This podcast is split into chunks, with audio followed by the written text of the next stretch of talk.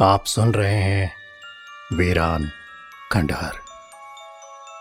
एक डरावना उपन्यास, जिसे लिखा है कासिम अंसारी ने और स्वर दिया है आपके दोस्त दीपक यादव ने।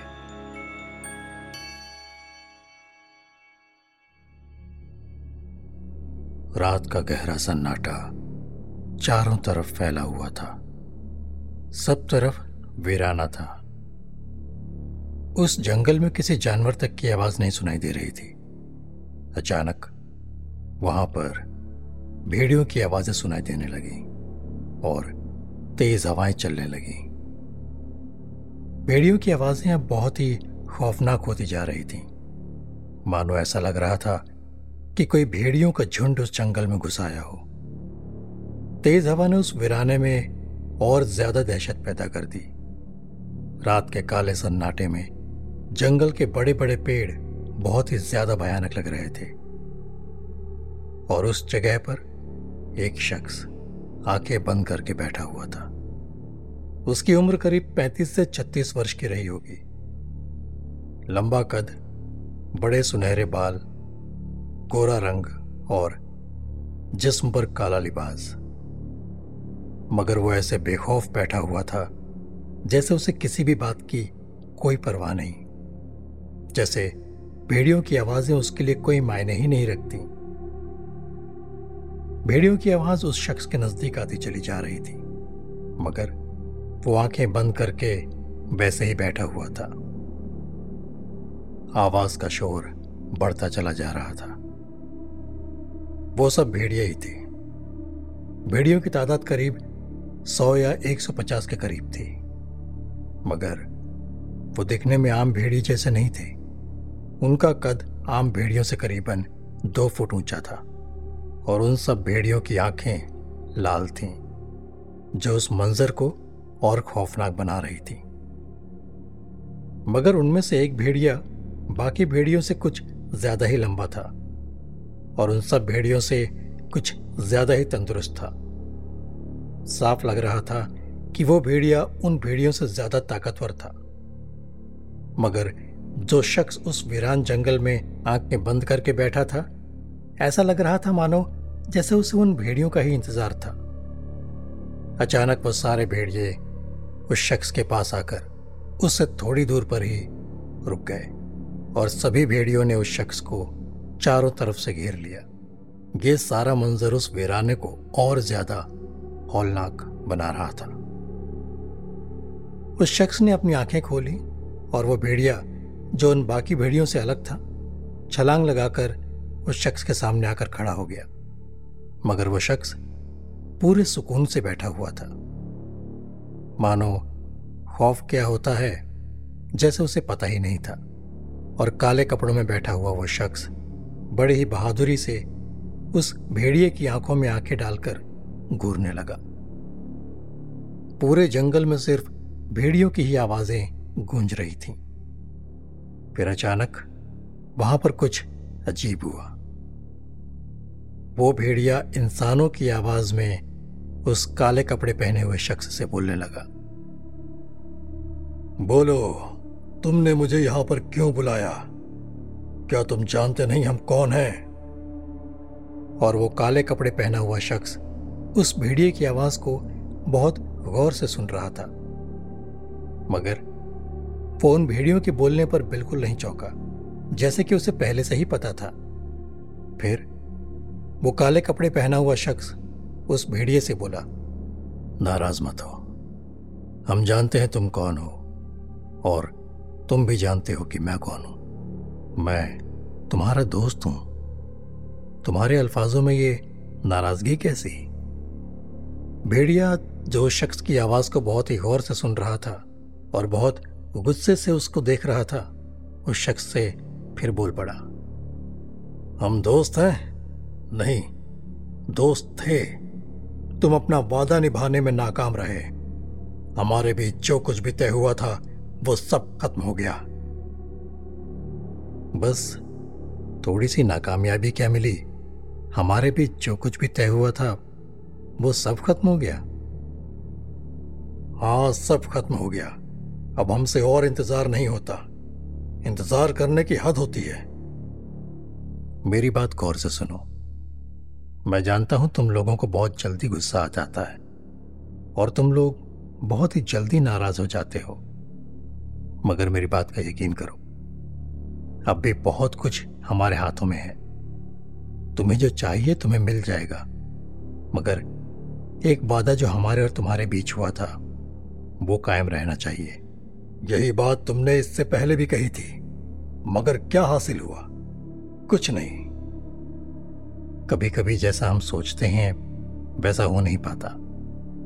ये मत भूलो कि वो लड़का मेरी वजह से ही वहाँ तक पहुँचा था। अगर मैं तुम्हारी मदद नहीं करता तो वो तुम तक कभी नहीं पहुँचता। उसकी बात सुनकर भेड़िया बहुत गुस्से से उस काले कपड़े वाले शख्स को घूरने लगा। फिर उसने बहुत गुस्से में कहा, मगर जो हमारे बीच वादा हुआ था, वो कहाँ पूरा हुआ? ज़रूर पूरा होगा, मगर हमारे और तुम्हारे बीच की दोस्ती बरकरार रहनी चाहिए। अपनी नाराज़गी खत्म करो, बहुत जल्द वही होगा जो तुम चाहते हो। ठीक है, मगर अब हम ज़्यादा दिन इंतज़ार नहीं कर सकते और हमारे और तुम्हारे दरमियान जो भी बातचीत हुई है जो भी तय हुआ है और जो तुमने हमसे अभी इस वक्त जो वादा किया है, उसको जल्द पूरा करना। वरना तुम जानते हो कि एक बार हमने अपनी हद अगर पार की तो यहाँ तबाही और बर्बादी के सिवा तुम्हें कुछ भी नहीं दिखेगा। तुम छलावों की आवाजों के लिए तरस जाओगे। काले कपड़े पहना हुआ वो शख्स, जो कि भेड़िए की आवाज़ को बहुत ही गौर से सुन रहा था अब उसके चेहरे पर थोड़ी सी फ़िक्र दिखाई देने लगी। ठीक है, इस बार चाहे कुछ भी हो जाए, वही होगा जो तुम चाहते हो। ऐसा ही होना चाहिए, सलमान। और ये कहकर उस भेड़िए ने सारे भेड़ियों की तरफ़ देखा और आँखों ही आँखों में इशारा किया चलने का। फिर वो सारे भेड़िए बहुत तेज आवाज़ निकालते हुए वहाँ से जाने लगे और वो काले कपड़े पहना हुआ शख्स जिसका नाम सलमान था, उन भेड़ियों को जाते हुए बड़े गौर से देख रहा था। और उसके चेहरे पर फ़िक्र और माथे पर शिकन साफ़ दिखाई दे रही थी। और देखते ही देखते वो सारे भेड़िए वहाँ से चले गए। अब जंगल में पहले की ही तरह भयानक सन्नाटा छा गया। चारों ओर अंधेरा ही अंधेरा। और घने पेड़ और बहुत तेज हवा जो सारे मंजर को और ज़्यादा डरावना बना रही थी। अब सलमान वहाँ पर अकेला था और उसके चारों तरफ़ सिर्फ़ सन्नाटा और हाड़ कंपा देने वाली तेज हवाओं का शोर।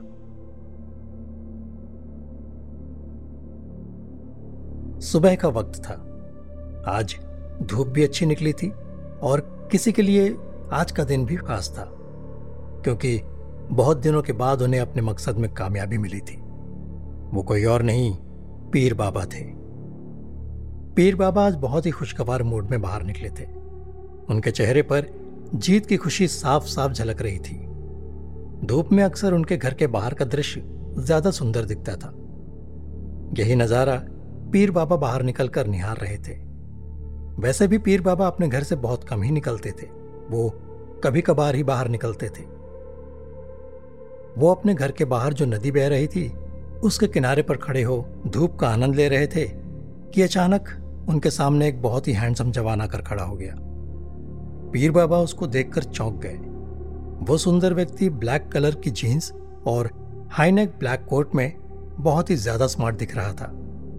उस जवान के बड़े बड़े सुनहरे बाल उसकी सुंदरता को और ज़्यादा बढ़ा रहे थे। पीर बाबा को चौंकता देख वो जवान मुस्कुराने लगा। पीर बाबा उसे गुस्से से देखने लगे। शायद वो पहले से उस व्यक्ति को जानते थे। आपको ऐसा चौंकते देखकर मुझे अच्छा लगा पीर बाबा। यहाँ क्यों आए हो सलमान? तुम जानते हो पीर बाबा? मैं यहाँ क्यों आया हूँ? हाँ जानता हूँ, पर तुम्हारे यहाँ आने से कोई फ़ायदा नहीं होने वाला। मैं अच्छी तरह से जानता हूँ कि तुम मेरी बात नहीं मानोगे।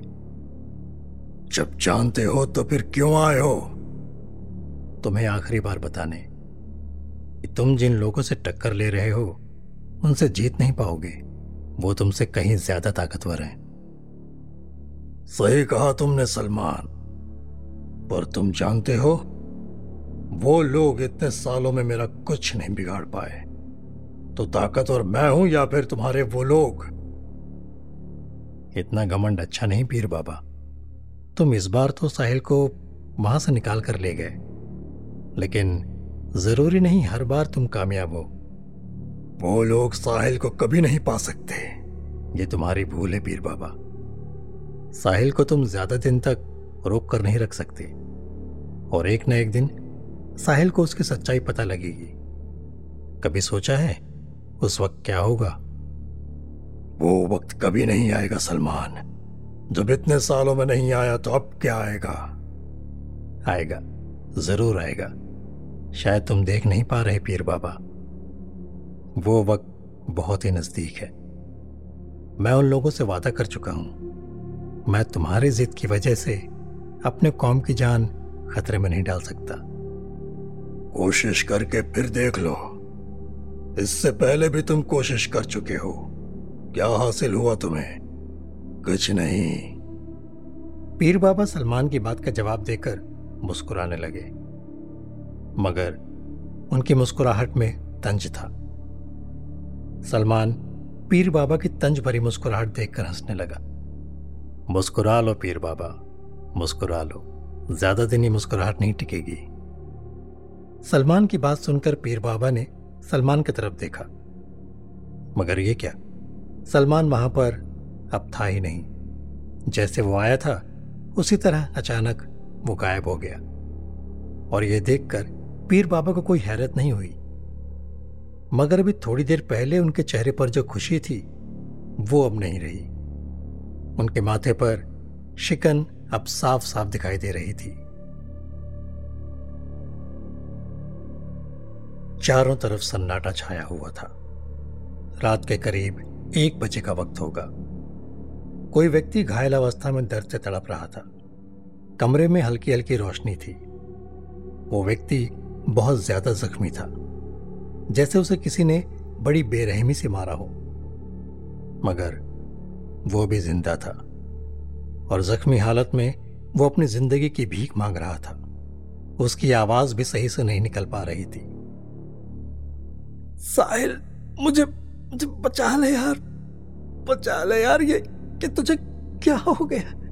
तू तू सुन क्यों नहीं रहा? मेरी तरफ़ देख। तू सामने किसे देख रहा है साहिल? साहिल, ये क्या हो गया है तुम्हें? उठो। ये सुनते ही साहिल अचानक घबराकर अपने बिस्तर से उठ गया। तुम सोते में क्या बड़बड़ा रहे थे साहिल? साहिल अपनी माँ को देखने लगा। उसने देखा सामने उसकी माँ खड़ी थी। घबराओ नहीं साहिल, तुम अपने घर पर हो। लगता है तुम कोई बुरा सपना देख रहे थे। और सपने में ही कुछ बड़बड़ा रहे थे। शाम का वक्त होने वाला है। मैंने तुम्हें उठाया नहीं था, लेकिन बेटा, मैं तुम्हें देखने के लिए आई थी, पर तुम सोते में बहुत बेचैन थे, इसीलिए मैंने तुम्हें उठा दिया। कुछ कुछ नहीं माँ, बस थोड़ी सी घबराहट हो रही थी, लेकिन अब सही लग रहा है। कोई बात नहीं बेटा, सब सही हो जाएगा। तुम घबराओ नहीं, अब तुम अपने घर पर हो। चलो, अब तुम नहा लो। मैंने तुम्हारी पसंद का खाना बनाया है। नहीं माँ, मुझे भूख नहीं है। थोड़ा सा खा लो बेटा, ऐसे तो कमज़ोरी आ जाएगी। नादिया खान जिद करने लगी। ठीक है माँ, आप जाओ, मैं अभी थोड़ी देर में तैयार होके आता हूँ। नादिया खान साहिल के कमरे से चली गई। उनके कमरे से जाते ही साहिल सोच में पड़ गया। उसने बताया नहीं था कि उसने सपने में क्या देखा था। साहिल सोच में पड़ गया। उसने हैरी को मरते हुए देखा था। हाँ सपने में हैरी उसको मदद के लिए पुकार रहा था, मगर वो किसी सोच में मगन था, जैसे उसे हैरी से कोई मतलब ही नहीं था। साहिल सोच रहा था कि क्या उसका दोस्त वाकई रात में ही मर चुका था। साहिल ये सोच ही रहा था तभी उसकी माँ की आवाज़ उसको सुनाई दी। वो साहिल को नीचे खाने के लिए बुला रही थी। साहिल अपनी सोच से बाहर आ गया। फिर वो तैयार होकर नीचे चला गया। नीचे आकर साहिल ने देखा मोहनलाल भी वहीं पर था। आप आ गए छोटे मालिक, आपको देखकर अच्छा लगा। आज मैं बहुत खुश हूँ छोटे मालिक। छोटे मालिक आज हमारे साथ हैं कितने दिनों के बाद? मोहनलाल की बात सुनकर नादिया खान मुस्कुराने लगी। क्या बात है साहिल? तुम इतने चुप क्यों हो? नहीं माँ, ऐसी कोई बात नहीं है। बस थोड़ा थका हुआ हूँ। हाँ बेटा, तू थक गया होगा, जानती हूँ। माँ, अगर आप कहें तो खाने के बाद मैं थोड़ा सा बाहर टहलाऊं। नहीं बेटा पीर बाबा ने दो दिन तक तुझे घर से बाहर निकलने से मना किया है। और वैसे भी कल वो यहाँ पर आने वाले हैं। ठीक है माँ। साहिल ने बड़े बेमन से थोड़ा सा खाना खाया। खाना खाकर वो अपने कमरे में आ गया। सच तो यह है कि उसे अचानक अब लाइबा की याद आ रही थी। वो सोच रहा था कि क्या वाकई वो लाइबा से मोहब्बत करने लगा है? क्या वाकई लाइबा उसकी बीवी थी? फिर उसने एक फैसला किया कि कल पीर बाबा से वो सब कुछ पूछेगा, जिसका जवाब अब तक उसे नहीं मिला था। उसके साथ जो कुछ भी हुआ था, वो कोई इत्तेफाक नहीं लगता। कुछ तो है जो उसे पता नहीं है, उससे ज़रूर कुछ छुपाया जा रहा है। एक बात उसके जहन से नहीं निकल रही थी कि शेजान ने उससे कहा था कि पीर बाबा जानते थे कि उसका दोस्त हैरी मर चुका था। साहिल सोच रहा था कि पीर बाबा अगर सब कुछ जानते थे तो उन्होंने इतनी बड़ी बात उसे छुपाई क्यों? और लाइबा कह रही थी कि वो उसकी बीवी है। अगर वो लोग इंसान नहीं थे तो फिर कौन थे? ये बात भी पीर बाबा से पूछनी है।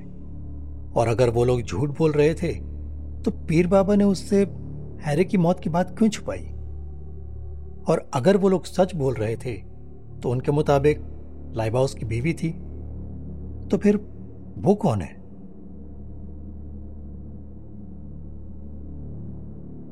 रात का सन्नाटा फैला हुआ था। करीब रात के दो बजे का वक्त हुआ होगा। सर्दी अपने पूरे शबाब पर थी। खून जमा देने वाली ठंडी हवाएँ चल रही थी। चारों तरफ़ भयानक खामोशी छाई हुई थी। चारों तरफ़ एक भयानक जंगल था। उस भयानक जंगल में दो व्यक्ति एक तरफ़ पेड़ के नीचे छुपे हुए थे। वो पेड़ बहुत ही घना था। उस पेड़ की शाखाएँ बहुत लंबी और घनी थीं। पेड़ बहुत ही पुराना था। वो दोनों व्यक्ति उस पेड़ के नीचे जैसे सांस रोके चुपचाप खड़े थे। लगता है हम भटक गए हैं, अकील। नहीं, अख्तर, हम सही जगह पर हैं। अकेल, मुझे लगता है हमें यहाँ पर इस वीरान जंगल में नहीं आना चाहिए। सुना है कि वीरान खंडहर इसी जंगल में है और यहाँ जो भी आता है वापस नहीं जाता। चुप कर अख्तर। यार, तू बहुत ही ज़्यादा डरपोक है। गाँव में तो तू बड़ी बड़ी डिंगे मार रहा था। अब डर के मारे तेरी हालत खराब है। साले, इतना ही डर लगता था तो क्यों आया मेरे साथ? अरे यार यकील तू भी कमाल कर रहा है। देख रहा है ना कितनी खामोशी छाई हुई है। ऊपर से तेज हवाएँ जब चलती हैं, अचानक पूरे जंगल में अजीबोगरीब शोर वर्पा हो जाता है। फिर उस पर अलग से ये खून जमा देने वाली सर्दी। और वैसे भी गाँव वाले इस जगह के बारे में पता नहीं कैसी कैसी बातें करते हैं। हमें गाँव वालों की बातों से क्या लेना देना? हमें जो चाहिए वो हमें यही मिलेगा। पता नहीं यार, अकील, तुझे और क्या चाहिए? सब कुछ तो है तेरे पास। यार, अकील, अब मुझे वाकई डर लग रहा है। एक तो हम झूठ बोलकर यहाँ आए, अपने घर वालों से। अबे झूठ तो मैं भी बोलकर आया हूँ अपने घर से। तो यार, कुछ भी करने से पहले कुछ सोचता नहीं है। अखिल, तूने सोचा है हम लोग घर वालों से झूठ बोलकर यहाँ इस वीराने में आए हैं? मेरी तो अभी शादी भी नहीं हुई है, पर तेरी तो अभी नई नई शादी हुई है। सोच, हम लोगों को यहाँ कुछ हो गया तो मेरी भाभी यानी तेरी बीवी नादिया का क्या हाल होगा? अबे, कुछ नहीं होगा हम लोगों को। जब तक ये पीर बाबा का दिया हुआ तावीज हम लोगों के गले में है। वो दोनों व्यक्ति बातें कर ही रहे थे कि अचानक जंगल में एक भयानक शोर पैदा हो गया जैसे बहुत सारे जानवर भागते हुए उन लोगों के पास ही आ रहे थे। ये ये ये, ये आवाज़ें कैसी है अखिल चुप हो जा अख्तर। ये भेड़ियों की आवाज़ें हैं। आवाजों का शोर बहुत करीब आ रहा था कि अचानक शोर एकदम थम गया। ये अचानक शोर कैसे बंद हो गया अकील? अकील ने अख्तर से यह कहा ही था, अचानक उन दोनों के सामने और उनके चारों ओर बहुत सी चमकती हुई लाल सुर्ख आँखें दिखाई दी। वो आँखें इतनी चमकदार थीं कि अंधेरे में और वीराने में लाल लाल रोशनी फैल गई। अख्तर के गले से दबी हुई आवाज़ निकली। अख्तर ये सब तो भेड़िए हैं। हमें चारों तरफ़ से घेर लिया है। अकील जो अब तक बहादुरों की तरह खड़ा था, अब उसका बदन भी खौफ से काँप रहा था। उसने खौफ के आलम में लड़खड़ाती हुई ज़ुबान से धीरे से अख्तर से कहा, सही कहा, अख्तर। ये भीड़ यही है। हम लोगों को चारों तरफ़ से घेर लिया है। इनका कद और काठी आम भेड़ियों और बाकी जंगल की भेड़ियों से अलग और लंबा है। तभी उन भेड़ियों में से एक भेड़िया छलांग लगाकर उन दोनों के सामने आ गया और गुस्से से उनकी तरफ़ देखने लगा। वो दोनों इस वीराने में भेड़ियों से घिर चुके थे। वो भेड़िया बहुत गुस्से से लाल लाल आँखों से उन दोनों की तरफ़ देख रहा था।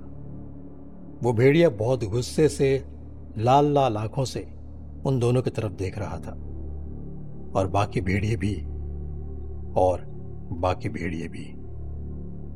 सब तरफ़ सन्नाटा पसर चुका था जो माहौल को और भी भयानक बना रहा था।